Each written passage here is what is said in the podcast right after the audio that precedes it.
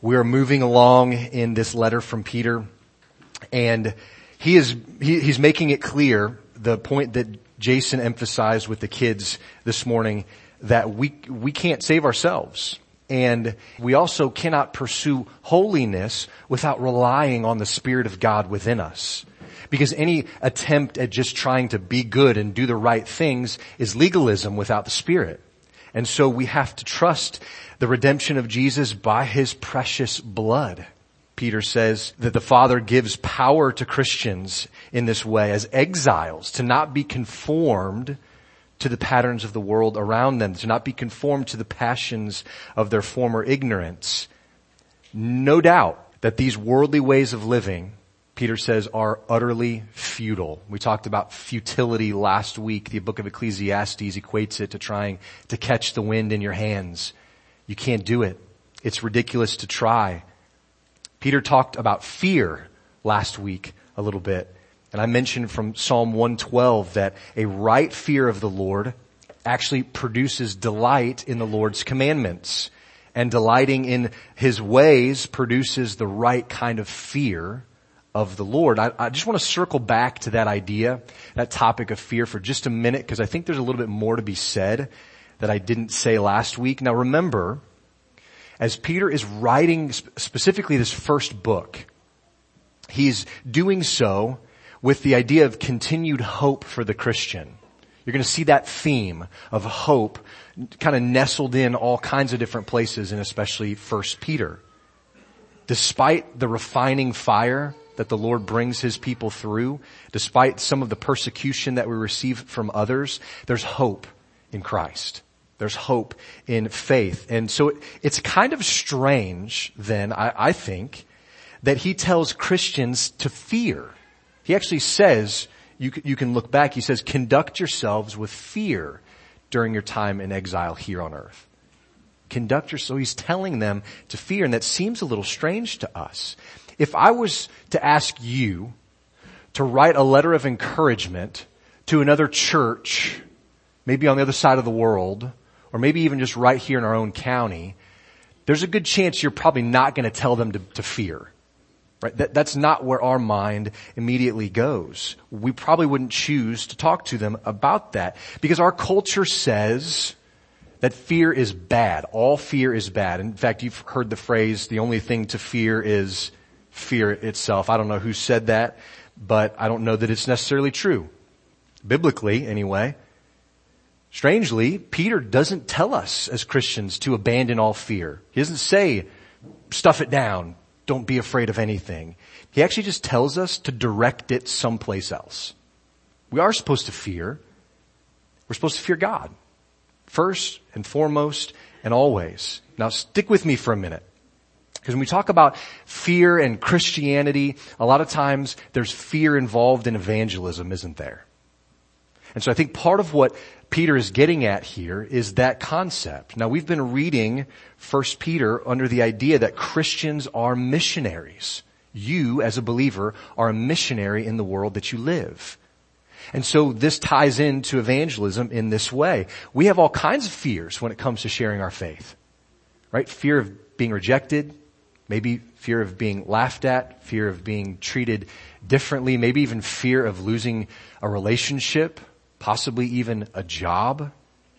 We've all kind of seen some of those things become reality in our world today. Christianity is uh, less and less popular. In fact, we're seen as more and more narrow-minded and unkind, unfortunately. Now we've got a lot to do to make up for that kind of stigma. The Bible certainly tells us how to act right in the world today, and, and Peter is kind of getting at that as himself here. Now we are missionaries in the world today, but sharing our faith kind of creates some fear in us. I think as what Peter is saying here is the idea for Christians, for you guys, is not to just eliminate all fear, to just not be afraid of anything, but to reestablish the right kind of fear. Elliot Clark in his book Evangelism as Exiles asks some hard questions of us as Christians. I want to read some of these. They're in your notes he says this, is our failure to evangelize really an issue of fearing too much or not fearing nearly enough? Do we cherish our comfort and others' respect more than we cherish God's glory and their deliverance? Will we love them enough to fear for them? To show them mercy and kindness by warning them and snatching them out of the fire? The consistent testimony of the New Testament is that if we have the appropriate fear of them, I'm sorry, fear for them and of God, then we'll preach the gospel. We'll speak out and we won't be ashamed, he says. So biblically, according to scripture, a Christian should fear one thing, God. If we fear anything else, then our fear has not been directed properly. Jesus, I think, makes this clear in Matthew chapter 10, verses 26 through 28. He had just told his followers that persecution was going to come here. It's going to happen. And then he says this, but have no fear of them. For nothing is covered that will not be revealed or hidden that will not be no- made known. What I tell you in the dark, say in the light. And what you hear whispered, proclaim on the housetops. And do not fear those who kill the body but cannot kill the soul. Rather, and this is what we're getting at today. Rather, fear him who can destroy both the soul and body in hell. So again, Jesus himself isn't saying just don't be afraid of anything. He's saying be afraid of God. Because there's consequences if you don't. As we've seen throughout history and even in some places still today, and this maybe even be highlighted by the Olympics, mankind will try to stop the proclamation of the gospel by any means necessary. Sometimes the killing of the body. But only God, Jesus says, has the authority for what happens to a person's eternal soul. And Jesus is clear.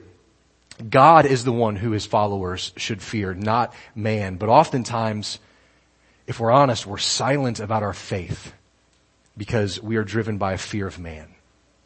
And I'm afraid sometimes in the church, our churches even try to justify this fear of man through the pursuit of church growth. Elliot Clark again, his words stung me as I read these things. He said, we've believed that the most effective witness for Christ is positive and encouraging. We've assumed the way to win the masses is by rebranding our churches and offering people, a better life. We've believed our greatest apologists are successful CEOs or professional athletes. The gospel has become one dimensional. It's all about accessing blessings without the need to avoid judgment. Christian, here is a heart probing question to ask yourself this morning. Do I fear feeling embarrassed in front of my unbelieving friend more than I fear their eternal destruction? The answer to how, well, how we answer that question reveals what we actually fear. A right fear of God puts fear of everything else in the proper perspective. And that's what I want us to understand before we move on in 1 Peter this morning. Now I'll, I didn't mean to step on toes and jump right at you this morning, so let's, let, me back off for just a bit. Uh, my goal certainly isn't to condemn anyone. My goal certainly is not to, to guilt trip anybody, but understanding the right kind of fear in our Christian life is really key in a lot of ways. And we need to understand it. It has an effect on us as believers. Now Peter, if we get back into the text here, Peter, he has given Christians the reason why they should live under this proper fear of the Lord. He says, because they have been ransomed. They have been redeemed by the precious blood of Christ. Nothing else, nothing else makes a person right before God. Romans 9:16 is a wonderful verse that helps us understand this. Paul says biblical salvation does not depend on your desire. It doesn't even depend on your effort, but on God who has mercy. And in His mercy, He has offered Christ as your substitute. Understand that. Christ has offered His life for your life, His blood for your blood. Sin leads to death. But Jesus has ransomed the life of every believer with his blood. And that's what Peter has been getting at. Guys, Christians have been redeemed from sin by the blood of Christ so that they would go out and be missionaries who are more and more like him. That's what Peter has been saying so far. Now we move in to verses 20 and 21. Those are kind of our target text for the day. So read that with me and then we'll have a word of prayer. Uh, I'm sorry, 1 Peter chapter 1 verses 20 and 21. He was foreknown before the foundation of the world, but was, was made manifest in the last times for the sake of you, who through him are believers in God, who raised him from the dead and gave him glory so that your faith and hope are in God. Let's pray. Lord, what a, what a text. What a thought that this has been the plan from before the foundation of the world. From before the calendar was ever even a thought in a human mind, Jesus' redemption was in the books. And so Lord, may we walk out of this place with renewed love for you, appreciation for Christ, and passion to preach His name. In His name we pray. Amen. So we, we gotta hit this, this first word in verse 20. He was foreknown. That, that word means foreordained. I think the King James Version says. It means he was known before, foreknown before the foundation of the world. It has been God's design from eternity past, before the creation of the world, that the Lamb would be offered for mankind's redemption. That's what he's saying. For their ransom. The world and its history form but a tiny fragment of God's mighty works, and yet, for mankind, a plan so overflowing with love was included in the vision of God before human beings had ever existed, before we started making homes in this world, they existed in God's mind from eternity past. This was the plan. Now, when we say that the sacrifice of Christ satisfied the wrath of God, I don't mean to just get your mind thinking about an angry God who's just pacing around heaven looking for somebody to punish. That's not the idea that I want you to, to get from that. That's not the picture that we have in scripture of God, but it can be what pops into our own minds when we start start, start thinking about um, the shedding of blood and satisfaction and these sorts of things. Maybe we get in a wrong understanding of God. So this, just to be clear, this wasn't God's plan out of desperation where he saw down through the annals of time and saw that mankind was going to be full of wretches and he had to figure out a, a way to fi- fix it in just the last moment. This wasn't planned out of desperation. This wasn't, excuse the ironic term for the day, this wasn't God's Hail Mary. It was a dad joke. Thank you. Christ's willing sacrifice for the redemption of sinners was the plan from the beginning. This was in God's mind from before we ever were born. 1800 commentator John Gill said, a savior was provided before sin was committed. And the method of man's recovery was settled before his ruin even took place. This was done without any regard to the works and merits of men, but is wholly owing to the free and sovereign grace of God, to his everlasting love, both to the Redeemer and to the redeemed. This was God's plan. This was all established before the creation of the world. And, God, and Peter says that this spotless lamb, to go on in verse 20, was made manifest in the last times for the sake of you. I think we could kind of rephrase it and say it this way. Christ was revealed in the last days for your sake. For your sake. This squares, I think, too, with what Paul says back in Romans chapter 5 verse 6. He says, for while we were still weak, at the right time, Christ died for the ungodly. Christ was revealed. That's what the word made manifest means. He was revealed, made known at just the right time with the purpose of dying for those who weren't like God, who were ungodly. You guys have heard the term, uh, timing is everything, right? And they can be applied to a lot of things. I, I want to use it in the, in the realm of fashion because I know so much about that. Just ask my wife. You guys remember parachute pants? Hammer pants? I, I debated putting a, a picture on the screen, but I thought that'd be too distracting. Hammer pants. These were kind of the late 80s, really 90s kind of a trend. I'm going to really call you out this morning. Raise your hand if you owned a pair of hammer pants. Yes, thank you. Someone did it. Do you still have them by chance? That's a shame. Just imagine that we live in a world where those were never a thing. We'd like to imagine that, wouldn't we? Imagine that we live in a world where you've never seen or heard of those before, and imagine I came in today wearing them. that would be quite a sight. MC Hammer made these kind of pants popular. That's why I called them hammer pants. We could apply this to other realms of fashion, bell-bottom jeans. Those, when I was a teenager, they were the really, really wide leg jeans. I could fit my head in the bottom of the jean leg. Fashion comes and goes, and if you don't hit, if, if, you know, manufacturers and stylists don't hit at the right time, it ends up being like hammer pants.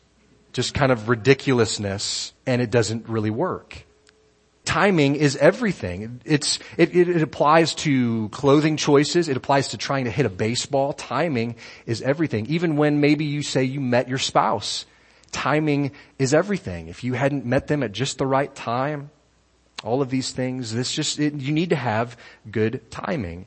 Well, who has better timing than the Lord? Who understand and knows from before the foundation of the world, from eternity past, your ransom was timed perfectly.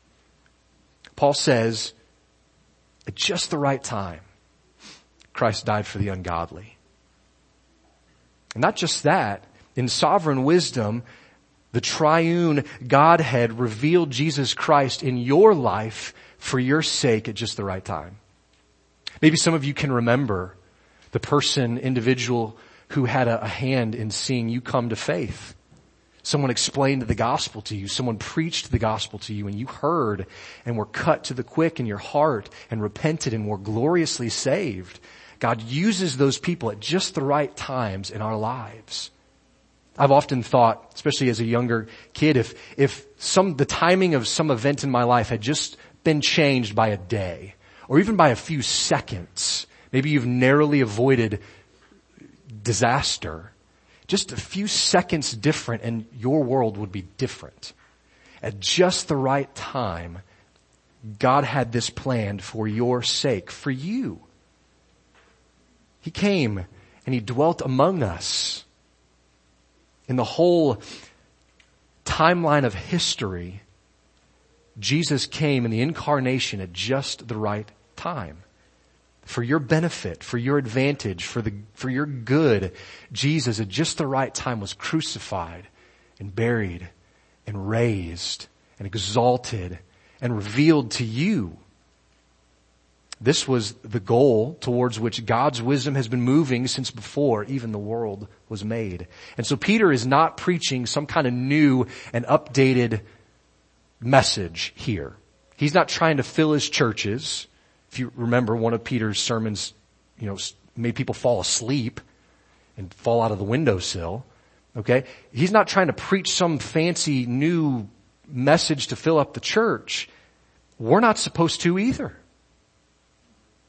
Hebrews 1 makes it really clear that God's plan is fulfilled in Christ. What He has spoken, we now see and understand in Christ. The second verse of Hebrews 1 says, in these last days, God has spoken to us by His Son.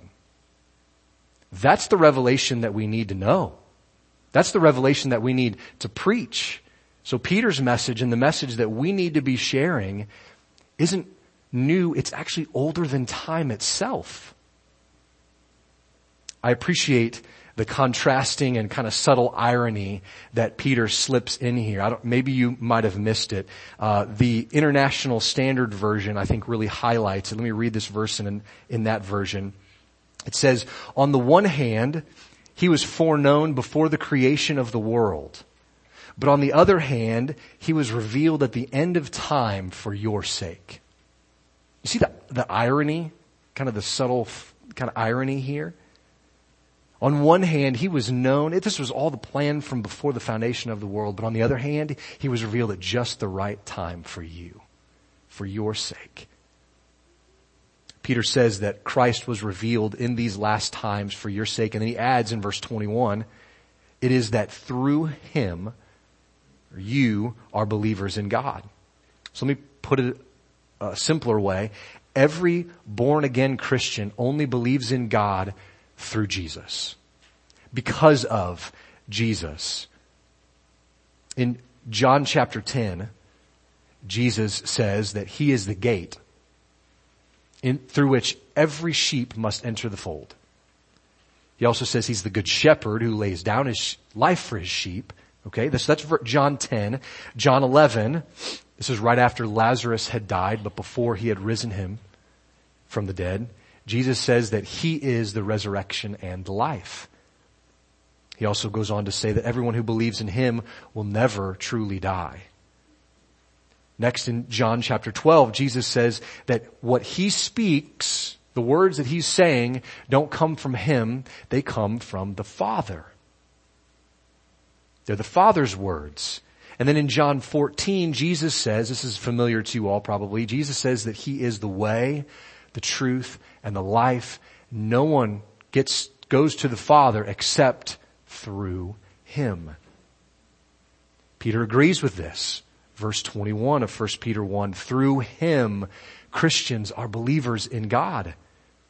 If a person thinks that they can get to heaven without a real relationship with Jesus, they are sadly and completely mistaken. They have been deceived and they need to understand the truth here. It's only through Jesus that a person can stand before God as judge and be accepted and be redeemed, be ransomed. So real, genuine biblical faith hinges on knowing Jesus. This is not news to most of you. Hopefully to any of you. You understand that you must go through Jesus to get to God. This was designed by God from before the foundation of the world. And God proves it. He proved that this was the case, that it can only be through Jesus by what verse 21 says next, by raising him from the dead and giving him glory. That's, that's how God proves it. So Peter is, he's pulling back the layers of misunderstanding that, that often kind of filter in our minds. He's already affirmed that it was through the shedding of blood that Christians have been ransomed. Right? The perfect, spotless blood of the Lamb. This references the cross, doesn't it? That's where Jesus' blood was, was spilled, if you will. That old rugged cross that we sing so often about. But now Peter goes to further include something in this. The empty tomb. Right? God has raised him from the dead. The sacrifice of a sinless person was good and it was necessary. But if Christ had stayed in the grave, we would be without hope. Paul says it this way, in 1 Corinthians 15. He says, if Christ has not been raised, your faith is futile and you're still in your sins. Verse 19 of that chapter says, if in Christ we have hope in this life only, well, we're of all people most to be pitied. You see, the, the resurrection changes everything. And if a relationship with Jesus only changes us in this life alone, well, our eternity remains unaffected and that just means that we're living lives now of just religiosity and not real faith. But Paul is insistent and Peter is insistent here. Jesus was raised from the dead. Jesus is alive. Glory to God. Verse 21, God raised him and did what? gave him glory. Being raised to life meant that Jesus had accomplished something in the grave, right? He broke the chains and the bonds of sin. He conquered it. He overcame death itself and in doing so, this was Paul's major point in 1 Corinthians 15. In doing that, he gave born again believers hope that the same thing would happen to them when they die. That they could be raised to life. This gives Jesus glory because it was the plan before the foundation of the world. Now I hope that you're sick of me saying that. This was the plan foreordained before the foundation of the world. Christ now sits at the right hand of God in victory, interceding for his people, for the saints as their high priest. But he didn't just sit there stuck in the corner as an afterthought. He sits at the right hand of God on the throne as king. Philippians chapter 2 uses the same kind of language that Peter does here. It says, for your sake, he took on flesh. He dwelt among us. The speaking of the glorified name of Jesus. You guys know this text. What was going to happen? every creature in heaven and on earth and under the earth would bow their knee. And their mouths, their tongues would confess that Jesus is indeed Lord. And if you look at the end of verse 11 in Philippians 2, it says, Jesus Christ is Lord to the glory of God the Father. It's interesting to me that Paul says it that way because Peter says the same kind of thing at the end of verse 21 in 1 Peter 1. So that your faith and hope are in God.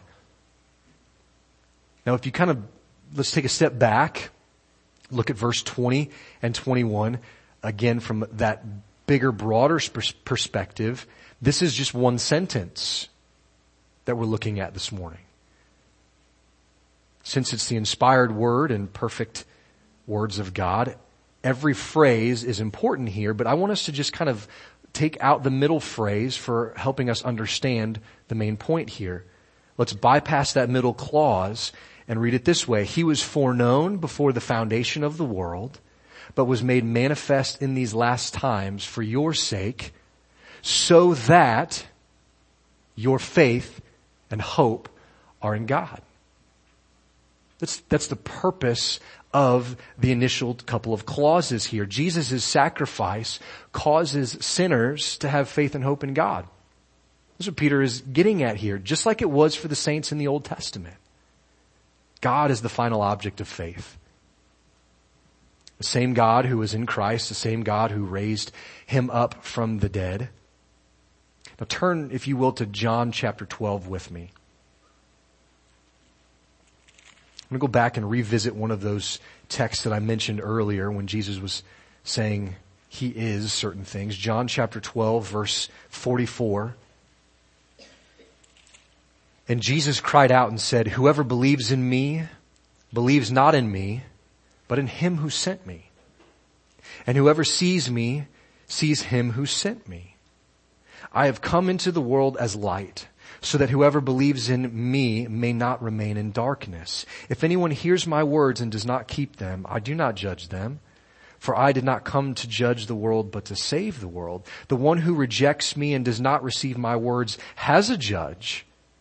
The word that I have spoken will judge him on the last day. For I have not spoken on my own authority, but the Father who sent me has given me, given, has himself given me a commandment what to say and what to speak. And I know that this commandment is eternal life. What I say, therefore, I say as the Father has told me. Look at verse 44 again. Whoever believes in me believes not in me, but in him who sent me. Jesus was and still is today directing people to the Father, isn't he? That, that was his whole point in this text. He's pointing them back to the Father, to God. Paul, I think, helps us here in 2 Corinthians 5, verses 17 through 19.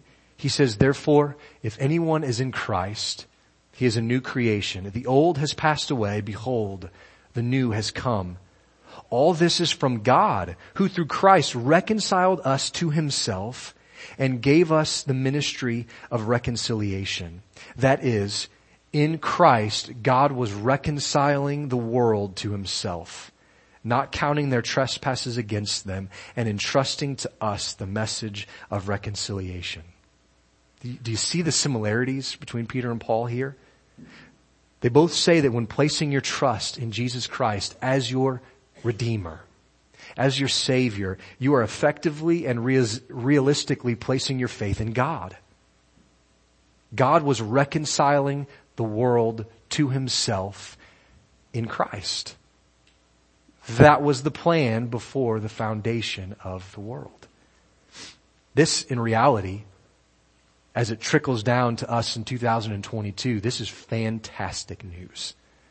This is the best news that you could ever hear in Christ. God the Father, the righteous judge, reconciles sinners back to himself through Jesus, and then he does not count their sins against them.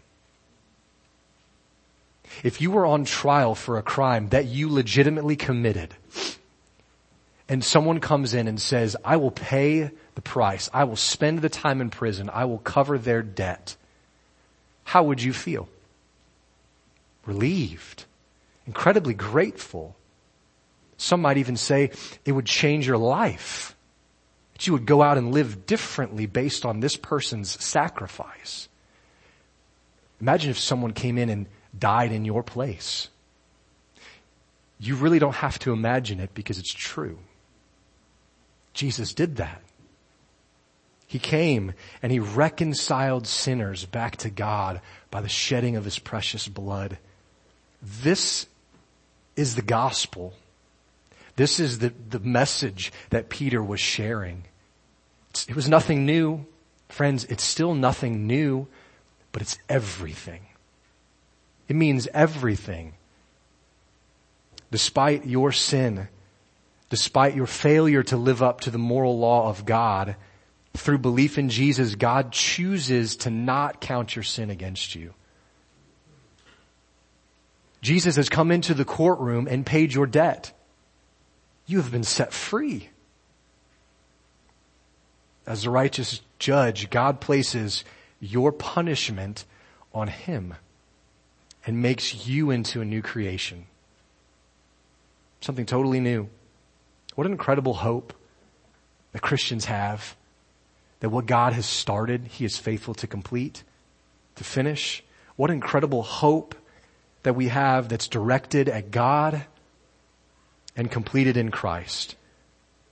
This was God's plan before the foundation of the world. It was your redemption in Christ. And it can still be that way for you today. Let's pray. Oh God, in Christ, you make sinners new. You accomplished righteousness on their behalf and have given it to them, not because they were so deserving, not because they worked so hard. Lord, this, this was your plan before time began before sin ever entered into the equation, our ransom was planned, was sure. And Christ willingly went and reconciled sinners back to a righteous God.